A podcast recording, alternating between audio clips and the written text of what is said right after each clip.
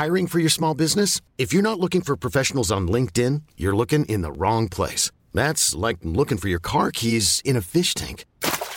LinkedIn helps you hire professionals you can't find anywhere else, even those who aren't actively searching for a new job but might be open to the perfect role. In a given month, over 70% of LinkedIn users don't even visit other leading job sites. So start looking in the right place. With LinkedIn, you can hire professionals like a professional. Post your free job on linkedin.com slash achieve today.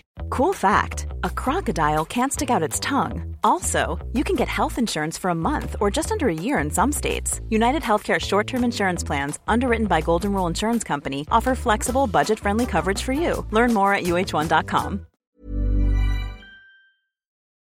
واحدة واحدة عشان أعرف أشرح لك بس تشرح لي؟ تشرح لي إيه؟ مش عارف أجيبها لك إزاي أصل الموضوع حساس ومحرج موضوع إيه؟ ما تتكلم بصراحة نانسي بنتك في خطر بنت بخطر اتكلم جرى لها إيه؟ لا ما تقلقش يا باشا وأنت كمان في خطر نعم أنت مين يا دي انت هلا؟ أنا طبيب أمراض تناسلية أمراض تنسل عايز إيه؟ عايز أكشف على نانسي تكشف على مين؟ على نانسي مشتبه بإصابتها بمرض تناسلي خطير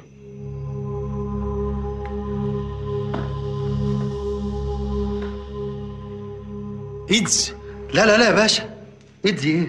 أمال عندها إيه؟ syphilis. syphilis يعني زهري. الحمد لله. بنت عندها زهري. يعني إيه ده برضه؟ ده مرض يجي بالاتصال الجنسي أول مرحلة ما فيهاش مشكلة. الخطورة في المرحلة الثانية والثالثة عشان كده لازم نلحقها. وأنت عرفت منين؟ من اللي كانت معاها.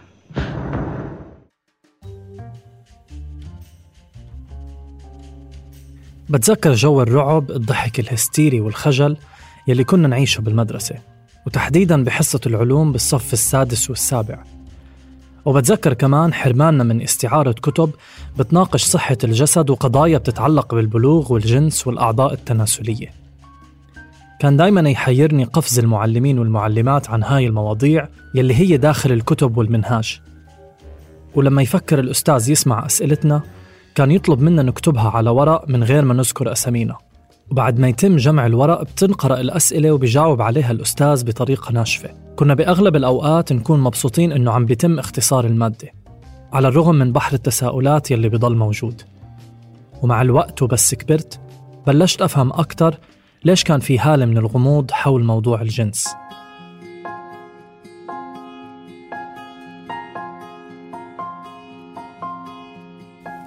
أنا سليم سلامة. بقدم لكم الموسم الخامس من بودكاست عيب من إنتاج صوت. بهالموسم رح نصغي لتجارب طبعت آثارها على ذواتنا وأجسادنا ولكن تم إنكارها لأنها ما زالت تعتبر بنظر المجتمع عيب. بحلقة اليوم رح نحكي عن الصحة الجنسية والأمراض أو العدوات المنقولة جنسيا على وجه التحديد. شاركني بتحضير الحلقة موسى الشديدي الكاتب والناقد حول الجسد والجنسانية. من خلال كتاباته بيتطرق موسى للعلاقة بين السينما المصرية والجنسانية. وعشان السينما بتعكس وجهة نظر المجتمع وبنفس الوقت بتعيد تشكيلها قررنا بهاي الحلقة أنه نستعين بست أفلام مصرية لحتى نستعرض الفكر السائد حول الأمراض المنقولة جنسياً. كان ممكن تفضلي محترمة وراسك مرفوع بس انت اللي جبتي لنفسك وخدتينا في الرجلين وراكي. فضحتينا. ماما ده جوزي. جوزي معقد شرعي وبعلم العيله كلها. الأمراض أو العدوات المنقولة جنسيا زي الإيدز، السفلس والتهاب الكبد الوبائي هي مجموعة من العدوات يلي بتنتشر بشكل شائع من خلال الممارسات الجنسية المهبلية أو الشرجية أو الفموية. بعضها بينتقل من خلال طرق غير جنسية كمان مثل استخدام إبر ملوثة بدم شخص مصاب أو من خلال حليب الأم. عدد كبير من هالعدوات ما بتسبب أي أعراض تذكر خصوصا بالمراحل الأولى. وعدم ظهور العوارض بيزيد من احتمالية نقل العدوى من شخص لآخر. الفئات الأكثر عرضة للإصابة بهاي الأمراض هي الفئات يلي ما عندها إمكانية الوصول لأساليب الوقاية الجنسية أو للجهات المعنية برفع الوعي حول الجنس الآمن. وحتى في حال قدروا هدول الأشخاص من الوصول لمراكز طبية ممكن تعالجهم بضلهم معرضين لمشاكل من نوع مختلف. مثل التنمر أو الابتزاز من قبل الكوادر الطبية. وأكثر المعرضين للخطر بهاي الحالات هم المثليين والمثليات وعابرين النوع الاجتماعي والعاملين والعاملات بالجنس والمنتميين لطبقات فقيرة. ياسمين ياسمين كانت عايزة تنتحر يا نادية. بنتي بنتي هتروح مني. مدام عواطف إحنا اتفقنا على إيه؟ أبوس إيدك دي مسؤولية. بنتك وقعت وإيديها انجزعت. كتر خيرك يا مس وفاء. المهم هي كويسة دلوقتي. بقينا بنتدارى زي المجرمين. لما بدأت أهتم بالبحث والمعرفة عن مراكز الصحة الجسدية بالأردن كان إيجاد هالمراكز والوصول إلها كتير صعب. يمكن عشان أسمائها ما كانت توحي للخدمة اللي بتقدمها. بعد فترة من البحث المتواصل قدرت أوصل لمركز سواعد التغيير. ولحتى أعرف أكثر عن المركز قررت أقابل مدير المركز الأستاذ عبد الله حناتلة. القصة ابتدأت مع سواعد مع آه، توقف منح آه، كانت بتتوجه لوزارة الصحة من قبل الصندوق العالمي لمكافحة الإيدز والسل والملاريا. وكانت هاي المنح آه، تتنفذ من قبل وزارة الصحة ومن قبل منظمات مجتمع مدني. وصار في فجوة. وبحكم خبرتنا إحنا ان كنا من يعني أنا وبعض الزملاء شفنا قديش مهم انه منظمات المجتمع المدني تقوم بهاي الخدمات. كثير بأهدافنا ركزنا على الفئات المهمشة والمواقع المهمشة وركزنا على إيجاد وخلق بيئات داعمة للأشخاص المهمشين. وكنا بنفكر بالمرأة وبالشباب وبالمراهقين. وإحنا بنعرف قديش آه، في منطقة معتمة بالنسبة للثقافة الجنسية. كون الجنس آه، بمجتمعاتنا هو من التابوهات المحرمة. فركزنا هون كثير على أن ندخل هذا المجال. بداية المركز ما كانت سهلة أبدا وما كان واضح لوين ممكن توصل هالمبادرة خصوصا أنه القائمين على الفكرة كانوا مصرين أنه ما يقوموا بالتنظير على المجتمع من الخارج بل يقوموا بالاندماج مع المجتمع والإصغاء للفئات المعنية بهدف تلبية الاحتياجات. وبعد التحضير والإعداد تم إطلاق المركز بال 2012 البدايات كانت صعبة خصوصا إنك أنت بدك تشتغل بمكان يعني توصل لناس بيستخدموا المخدرات أو بدك تتعامل مع اللاجئين وخصوصا اللاجئات أو تتعامل مع النساء العاملات بالجنس. فهون أنت أنت بدك تتحرك ضمن ثقافة مجتمعية صعبة. وإنك تروح تحكي لمستخدمين المخدرات عن طريق الحقن أنا أنا بدي أخدمكم. أكيد أكيد راح يفكروك إنك جهة حكومية أو أنت من جهاز الأمن العام. بدك تضبط الأشخاص هذول وتحولهم آه، للقانون. خصوصا إنهم أشخاص يعني هم المجتمع عازلهم وهم صاروا منعزلين بفعل ردة المجتمع والثقافة المجتمعية السائدة والمنظومه الاجتماعية بشكل عام. التحديات مو بس ثقافية ولكن قانونية لأنه كتير من الأشخاص المرضى بيكونوا ملاحقين من قبل القانون. إما لأنهم مستخدمي مخدرات أو لأنهم عاملين أو عاملات بالجنس وبالتالي بفضلوا يضلهم بعاد عن أنظار أي جهة رسمية. إذا الأشخاص الأكثر عرضة مثل المثليين العاملين بالجنس ومستخدمي المخدرات مو أكثر عرضة لأنهم بيولوجيا بيلتقطوا هاي الأمراض أسرع. ولكن لأنهم أسهل للتعرض للتنمر والابتزاز والفضيحة.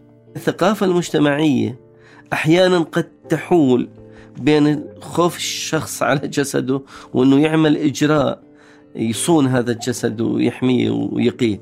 فالثقافة المجتمعية يعني أحيانا بتكون آه، طاردة لدرجة أنه أنا أقبل بجسد عليل أو بجسد مريض يعني أقبل بأنه جسدي يضل هيك بسبيل إني أتجنب الوصمه المجتمعيه واحيانا بنشوف إنه المنظومة المجتمعية قاسية على هذا الشخص لدرجة إنه بيخاف يروح يأخذ العلاج. لدرجة إنه إذا أخذ العلاج بيحاول يخفي العلاج أو لدرجة إنه أصلا ما يفكر يروح يفحص لأنه خايف شو راح يصير معه إذا إذا طلع الشخص مصاب بهذا الفيروس ففي ناس بتدرك وبحركها خوفها على جسدها وفي آه، ناس آه، بيخافوا من المجتمع أو من المنظور المجتمعي أكثر من خوفهم على جسدهم رغم إنه هم مقدرين قديش أهمية الحفاظ على هذا الجسد. في مراكز حكومية بالأردن بتقوم بتقديم العلاج للمرضى ولكن المشكلة إنه هاي المراكز عادة بتقوم بسؤال المرضى عن حالتهم الزوجية أو المهنية. وبالتالي كتير من المرضى بتفادوا الفحص أو العلاج بهاي المراكز خاصة أنه ممكن يتم الإفصاح عن المرض لمرافقي المريض. باختصار الكشف عن المرض عبر اللجوء لمراكز العلاج الحكومية مخاطرة كبيرة بتعرض المريض لخطر الكشف عن نمط حياة ممكن يكون مجرم إما بنظر القانون أو بنظر الكوادر الطبية أو بنظر العائلة. والله أنا أنا مش فاهمة. ما تزعليش من السؤال ده. أنا عارف رده مقدما عموما يعني. المرض ده جالك إزاي؟ شوفي أنا متأكد إن هو ممكن يبقى نقل دم أو من جوزك بس أنا عاوز أسمعها منك عشان أبقى متأكد إن أنا بعمله. ممكن أنا أسأل حضرتك سؤال؟ اتفضلي. الفلوس اللي بنيت بيها المستشفى ديت حلال ولا حرام؟ من فضلك ما تاخديش الموضوع بالشكل لا لا لا مش هتفتح بطني حضرتك لازم أعرف أنت شريف ولا لا. اشمعنى أنت؟ الله وأنت ملاك يعني؟ ملاك نازل من فوق؟ ما لازم أعرف برضه. مشاركة المعلومات الشخصية مع الكوادر الطبية ممكن تفتح مجال للتنمر على المرضى والحكم عليهم أخلاقياً. والمشكلة بتقييم المرض أخلاقياً إنه ممكن يؤدي لتحديد مين بيستحق العلاج ومين ما بيستحقه. مع العلم إنه عدم تلقي العلاج يعني ترك المرض يتفشى بالمجتمع ويصيب الجميع، حتى اللي بيشوف إنه طرق انتقاله غير سليمة. بس أنا فعلا شايف إن ده مرض بيتنقل بطرق غير سليمة. لو جالهم بطرق غير سليمة يستاهلوا اللي حصل لهم يعني؟ ما يستاهلوش المرض طبعا. طيب. بس ما يستاهلوش برضه نحرق دمنا عليهم. شكرا. يمكن معظم الأفلام بشكل عام مسيئة للأمراض والعدوات المنقولة جنسيا. ولكن في نقطة تحتسب لفيلم أسماء اللي بيسلط الضوء على حق المريض بالعلاج بغض النظر عن الحكم الأخلاقي للمجتمع عليه. السلام عليكم ورحمة الله. عليكم السلام ورحمة الله وبركاته. العلاج يا أستاذ محسن من حق أي إنسان على وجه الأرض مهما أخطأ. للأسف إحنا ذهنيتنا سلبية عن الأمراض ذهنيتنا سلبية عن الأمراض المنقولة جنسيا وبالتالي أثرنا إيذائي للجسد وللروح وللمجتمع إذا بدك. لأنه ما دام إحنا بنوصم ما دام إحنا بنحرم الناس من حقوقهم وما دام إحنا بنحرم الناس من حقوقهم ما راح يقدروا يستمتعوا أو يتمتعوا بالخدمات المقدمة وبالتالي راح يكون الأثر الأثر سلبي. المميز بمراكز مثل مركز سواعد إنها بتحافظ على خصوصية المريض وما بتقوم بسؤاله عن سبب الإصابة بالعدوى. إحنا بنقدم خدمات مجانية بالمطلق بنقدم خدمات بمنتهى السرية والخصوصية بدون أخذ أسماء بدون ما يشار لأي معلومة شخصية بدون ما نتدخل بخصوصيات الشخص بدون ما يسأل آه، عن أي شيء آه، بخص حياته الشخصية. بيوم الأيام كنت قاعد بالمكتب آه، فبتلقى اتصال من هذا الشخص. وهو شخص متعلم آه، عامل في مجال حقوقي آه، كاين له ممارسة جنسية بمكان خارج الأردن. ولما رجع بلش يفكر بالاتش اي في وبلش يفكر بالفحص وبده بيبحث عن مكان بس مش قادر يفحص بالأردن لأنه بالأردن بياخذوا آه، إذا راح على أي مختبر خاص بدهم ياخذوا الهوية تاعته. فهو بده يفحص بسري. قلت يا عمي تفضل عندنا تعال. فلما اجى حكى لي إنه أنا حجزت أوتيل ودفعت تذاكر طيارة وبدي أروح على لبنان عشان بس أفحص للإتش آي فشوف قد إيه ال- ال- الفكرة إنه واحد يعني بده قد إيه التكلفة المالية اللي بده يدفعها مقابل إنه بس ياخذ فحص بياخذ نتيجته بعشر دقائق فهذا الشخص اجى عندي وفحصته وتابعته بعد انتهاء الفترة الشباكية وعملنا له الفحص مرة ثانية وطمنا على وضعه. فكان بالنسبة له شيء مدهش إنه لاقي مكان بالأردن وقديش إنه في ناس هم بحاجة إنهم يعرفوا عن هذا المكان وقديش في ناس إنهم بيطلعوا خارج الأردن وبيسافروا وبيدفعوا نفقات بس عشان يعملوا هذا الفحص. طيب شو مصير شخص اكتشف إنه عنده مرض منقول جنسيا؟ للأسف الثقافة السائدة بمجتمعاتنا أو على الأقل المطروحة بالسينما بتعرض الموت كنتيجة حتمية طبيعية لاكتشاف المرض. طب احكي لي إيه اللي حصل بالظبط الست دي جت العياده من يومين كانت بتشتكي من طفح جلدي في أجزاء من جسمها. لما كشفت عليها لقيت عندها تضخم في الغدد الليمفاوية تحت الأذن في منطقة اعلى الفخذين يا ساتر يا رب. طلبت منها عمل تحاليل وبعتها المعمل الدكتور فانوس فايز. النهارده الصبح اتصل بيا وأكد لي إنها مصابة بالإيدز. ألطف ألطف بينا يا كريم. أول ما جت لي العيادة وبلغتها بالخبر جريت من قدامي ونطت على الشباك ورمت نفسها منه إيه؟ لماذا لم تحاول منعها؟ ما لحقتش. ردات الفعل هاي بتزيد خوف الناس من الفحص لأنه بصير الموت هو النهاية المحتمة للمرض. وإذا ما قرروا صانعي الفيلم إنهم يقتلوا شخصية المريض بالفيروس بيخلوه ينتحر. وإذا ما انتحر بيقتلوه هو بيحاول يهرب من المستشفى مثل ما صار بالمريض بفيلم شاويش بنص الليل. للأسف يا فاطمة. أخوك مدمن مخدرات وحالته متأخرة أوي. أيوه أنا عارفة منها وأنا كنت هفتحك في الموضوع ده. بس المهم ان في علاج المخدرات جايزة يا دكتورة. لكن الطب لسه ما اكتشفش علاج لمرض الإيدز. ايدز. انت متأكد؟ تحليل الدم ما يكذبش يا فاطمة طب إزاي؟ ليه؟ من إيه؟ الحقن الملوثة اللي بياخدوا بيها السم الهاري ده. من ايد لإيد. والحقنة لو طلعت من دراع واحد عيان ودخلت دراع واحد سليم يبقى خلاص. اظنك فاهمة ده كويس يا دكتورة فاطمة. يعني إيه؟ هيموت؟ الأعمار بيد الله يا عمي الإيدز ملوش علاج يا بابا دي مصيبة مصيبة. أنا بغاية الأسف يا جماعة. مش عارف أقول لكم إيه مش عارف. ربنا معانا. يمكن فعلا في أشخاص بينتصر عليهم المرض ولكن في حالات أخرى نهايتها مش بالضرورة تكون تراجيدية. وبطل الإتش آي في إصابة مميتة واليوم أنت بتقدر تتزوج وبتقدر تنجب وبتقدر تمارس حياتك بشكل طبيعي وبتكونش ناقل للعدوى وإحنا بنساعدك. هاي الرسائل الإيجابية هي بت بتوجه الناس ليطلبوا الخدمات. ولما الأفلام ما بتصور الموت كنتيجة محتمة للمرضى بتقوم بخلق هالة من الذعر والهلع حول الموضوع وكأنه الأمراض والعدوات الجنسية بتم استخدامها كأدوات لتخويف الجمهور طب ومتولي بيه متولي هيروح المستشفى مع الدكتور تحت حراسه هو راح المستشفى ليه؟ قول له يا دكتور يا متولي الدم اللي كنت اتبرعت بيه للمرحوم أبوك لما حللناه اثبت انك عندك ايدز لا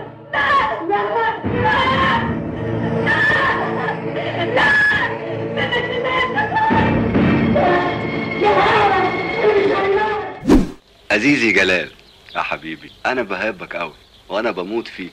لو كنت أعرف إن أنا هحبك كده من الأول ما كانش حصل اللي حصل وكنت بعدت عنك خالص. علشان أنا مريضة بمرض خطير. عندي الإيه؟ الإيه؟ يا خرابي يخرب بيتك. الايدز أروح فين يا ناس. أقول ولا خبي ولا خبي ولا أقول افتحيا الناس دي لو لو عرفوا حاجة هنتحجز في المستشفى وفضحتنا هتبقى بجلاجل. هذا الرعب المرافق للمرض بالمخيلة الثقافية. ممكن يضيف عبء نفسي على المرضى يكون أصعب من العبء الجسدي. بس كل ده أنا عايشة بيه عادي مش هموت منه. أني لما أموت مش هموت من المرض بتاعي. أني لما أموت هموت من المرض اللي عندكم أنتوا. لما تتبدل مفاهيمنا عن الأمراض والعدوات وكيف بنتعامل معها كمجتمع كامل بنصير نفهم إنه اكتشاف المرض ما بيعني انتهاء الحياة أو العيش بحياة تراجيدية لكنه بيعني إنه الخلل ممكن يتعالج والعلاج ممكن يخلق مجتمع صحي ومتوازن. فكرة ال- الجسد وخوفنا على الجسد غريزة فطرية لكن بدنا أشياء مجتمعية تعززها. ال- ال- الجسد وعاء الروح. وبالتالي عشان نكون إحنا أرواحنا بتعيش بسلام لازم الجسد يكون آه، صحي أكثر. وبالتالي ال- ال- الجسد آه، له قدسية قدسية بالتعامل معه لأنه حتى بالفطرة بنخاف على جسدنا لأن بنخاف على حياتنا.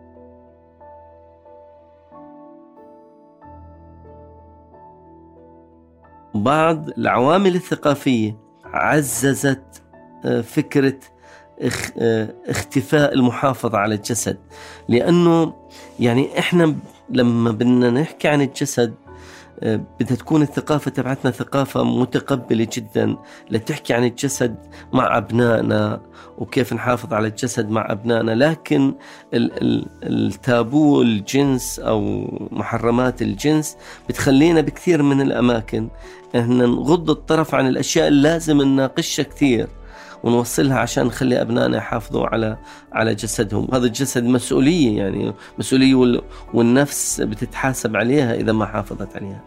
آه، التحرك الكثير من الأشخاص سواء بيستخدموا مخدرات وهم بيأذوا جسدهم أو اللي لهم ممارسات قد تنطوي على الخطورة ممارسات جنسية تنطوي على الخطورة هم بيعرضوا جسدهم للخطر. واحيانا ضحايا أو ناجين من العنف أيضا جسدهم بيتعرض للأذى وبالتالي آه، كل هذول آه، خايفين على جسدهم وبيدركوا تماما إنه إنه في جسدهم بتعرض لخطر ما يعني. مثل كتير مراكز ومنظمات بالأردن مركز سواعد بيعتمد على التمويل الخارجي واللي عادة بيكون مصحوب باتهامات جاهزة ضد الجمعية المستفيدة بحكم إنها عم بتقوم بتحقيق أجندة غربية. أو عم بتعالج مشاكل مستوردة من الخارج. طبعا هاي الاتهامات نابعة من إنكار المجتمع العربي بوجود هاي الأمراض في البلدان العربية. إذا التفتنا للسينما منكتشف إنه المرض بمعظم الأوقات بيتم تناقله عبر الأجانب. فمثلا بفيلم الحب في طابة بينتقل الإيدز لأبطال الفيلم عن طريق عاملات أجنبيات بالجنس. وفي ديسكو ديسكو بينتقل من ممارسة جنسية مثلية مع شخص اسمه جيكوب وكأنه الأجساد العربية ما بتنقل هالمرض وما بتنصاب فيه هذا الإنكار أحد أهم الأسباب اللي بتخلينا نستهين بالمرض واللي بتخلي المرض أخطر وأكثر قدرة على الانتشار بيننا محسن أنا مبسوط جدا بمجهوداتك في موضوع الصحة ده ربنا يخليك شكرا بس دي أقلية جدا في كم واحد مثلا في مصر عنده إيدز؟ كام؟ أنت عارف؟ بحكم إننا بلد إسلامية وعندنا تقاليدنا أكيد العدد قليل جدا المسألة ما بقالهاش علاقة بعادات دينية وتقاليد والحاجات دي. انتشار المرض في البلد اللي فيها جهل بقى أسرع مليون مرة من البلد اللي ما فيهاش أخلاق. الأستاذ عبد الله بيأكد أنه التمويل الخارجي ما بيعني انشقاق المركز عن المحيط والبيئة العربية ففي خصوصية للمجتمع العربي لا يتم المساومة عليها. عشان تقدر تخاطب الناس هذول لازم تفهم وتتعمق بثقافة مجتمعك وتعرف كل محركاته. وبعد ما تعرف كل محركاته بدك تصيغ خطاب توافقي معه.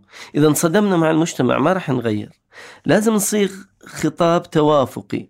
إذا كان في تجربة خارجية جميلة بناخذها وبنحاكيها لكن بمنظور تكيفي توائمي مع مع مع خصوصيتنا الثقافية والاجتماعية، قد يكون الأردن خصوصية مختلفة تماما يعني ما بينطبق عليه اللي بينطبق آه، بمصر ولا بلبنان ولا بلندن ولا بباريس. ان إن خصوصيتنا الثقافية وبالتالي مهم كثير. مش مهم نمتلك الفكرة. المهم كثير كيف ننقل الفكرة ونوصلها لأنه إذا ما لغة الخطاب كانت لغة مقبولة مجتمعيا إحنا ما راح نستفيد لأنه الأذن اللي بتسمعك غير مصغي غير مصغي لك وبالتالي أنت بتذهب جهودك آه، أدراج الرياح. علينا إن نفهم ثقافتنا فهم معمق. وعشان هيك لازم نرجع ونفكر كيف بدنا نغير الثقافة مش بدنا نرفضها. كيف بدنا نخاطب هذه الثقافة مش بدنا ننسفها. وبالتالي إحنا بدنا نوصل لهدف. هذا الهدف لازم نوصل فكرة للمجتمع إنه هذا الهدف لمصلحة المجتمع عشان المجتمع يآزرني وأنا وياه نوصل فيها. لو سواعد ضلوا يحكوا وظلت الحكومة تحكي إذا الناس ما تبنت وإذا التغيير ما صار على مستوى القاعدة من تحت ما راح نوصل لشيء وبالتالي كثير مهم نفهم ثقافة الناس. بالنهاية الطريق قدامنا كلنا لسه طويل.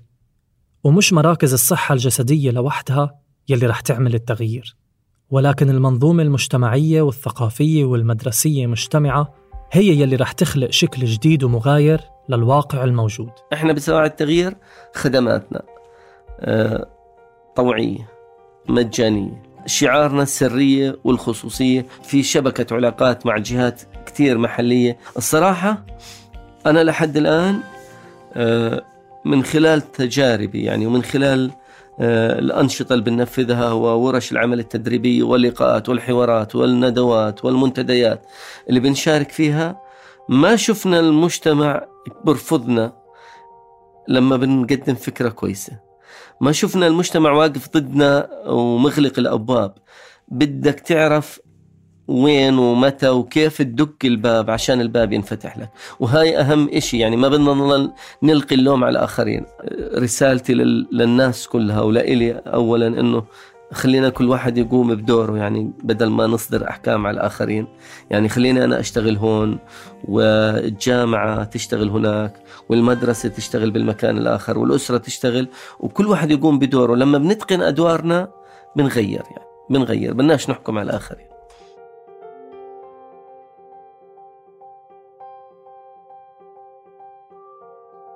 كنا معكم من الإعداد والتقديم سليم سلامة. وشاركني بإعداد هالحلقة الكاتب والناقد حول الجسد والجنسانية موسى الشديدي. من الهندسة الصوتية ماهر ملاخ. ومن التحرير والإخراج الموسيقي تالا العيسى.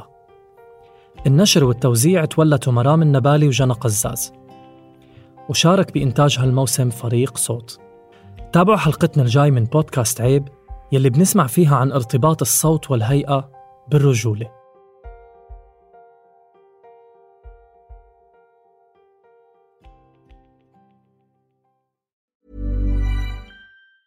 Ever catch yourself eating the same flavorless dinner three days in a row? Dreaming of something better? Well, HelloFresh is your guilt-free dream come true, baby. It's me, Kiki Palmer. Let's wake up those taste buds with hot, juicy pecan-crusted chicken or garlic butter shrimp scampi. Mm. Hello Fresh. Stop dreaming of all the delicious possibilities and dig in at HelloFresh.com. Let's get this dinner party started. How would you like to look five years younger? In a clinical study, people that had volume added with Juvederm Voluma XC in the cheeks perceived themselves as looking five years younger at six months after treatment. Look younger, feel like you. Add volume for lift and contour in the cheeks with Juvederm Voluma XC. Reverse signs of aging by adding volume to smooth laugh lines with Juvederm Volure XC. For important safety information and to find a licensed specialist, visit juvederm.com. That's J U V E D E R M.com. Not for people with severe allergic reactions, allergies to lidocaine, or the proteins used in Juvederm. Common side effects include injection site redness, swelling, pain, tenderness, firmness, lumps, bumps, bruising, discoloration, or itching. There's a risk of unintentional injection into a blood vessel, which can cause vision abnormalities, blindness, stroke, temporary scabs, or scarring. Talk to a licensed specialist to find out if it's right for you.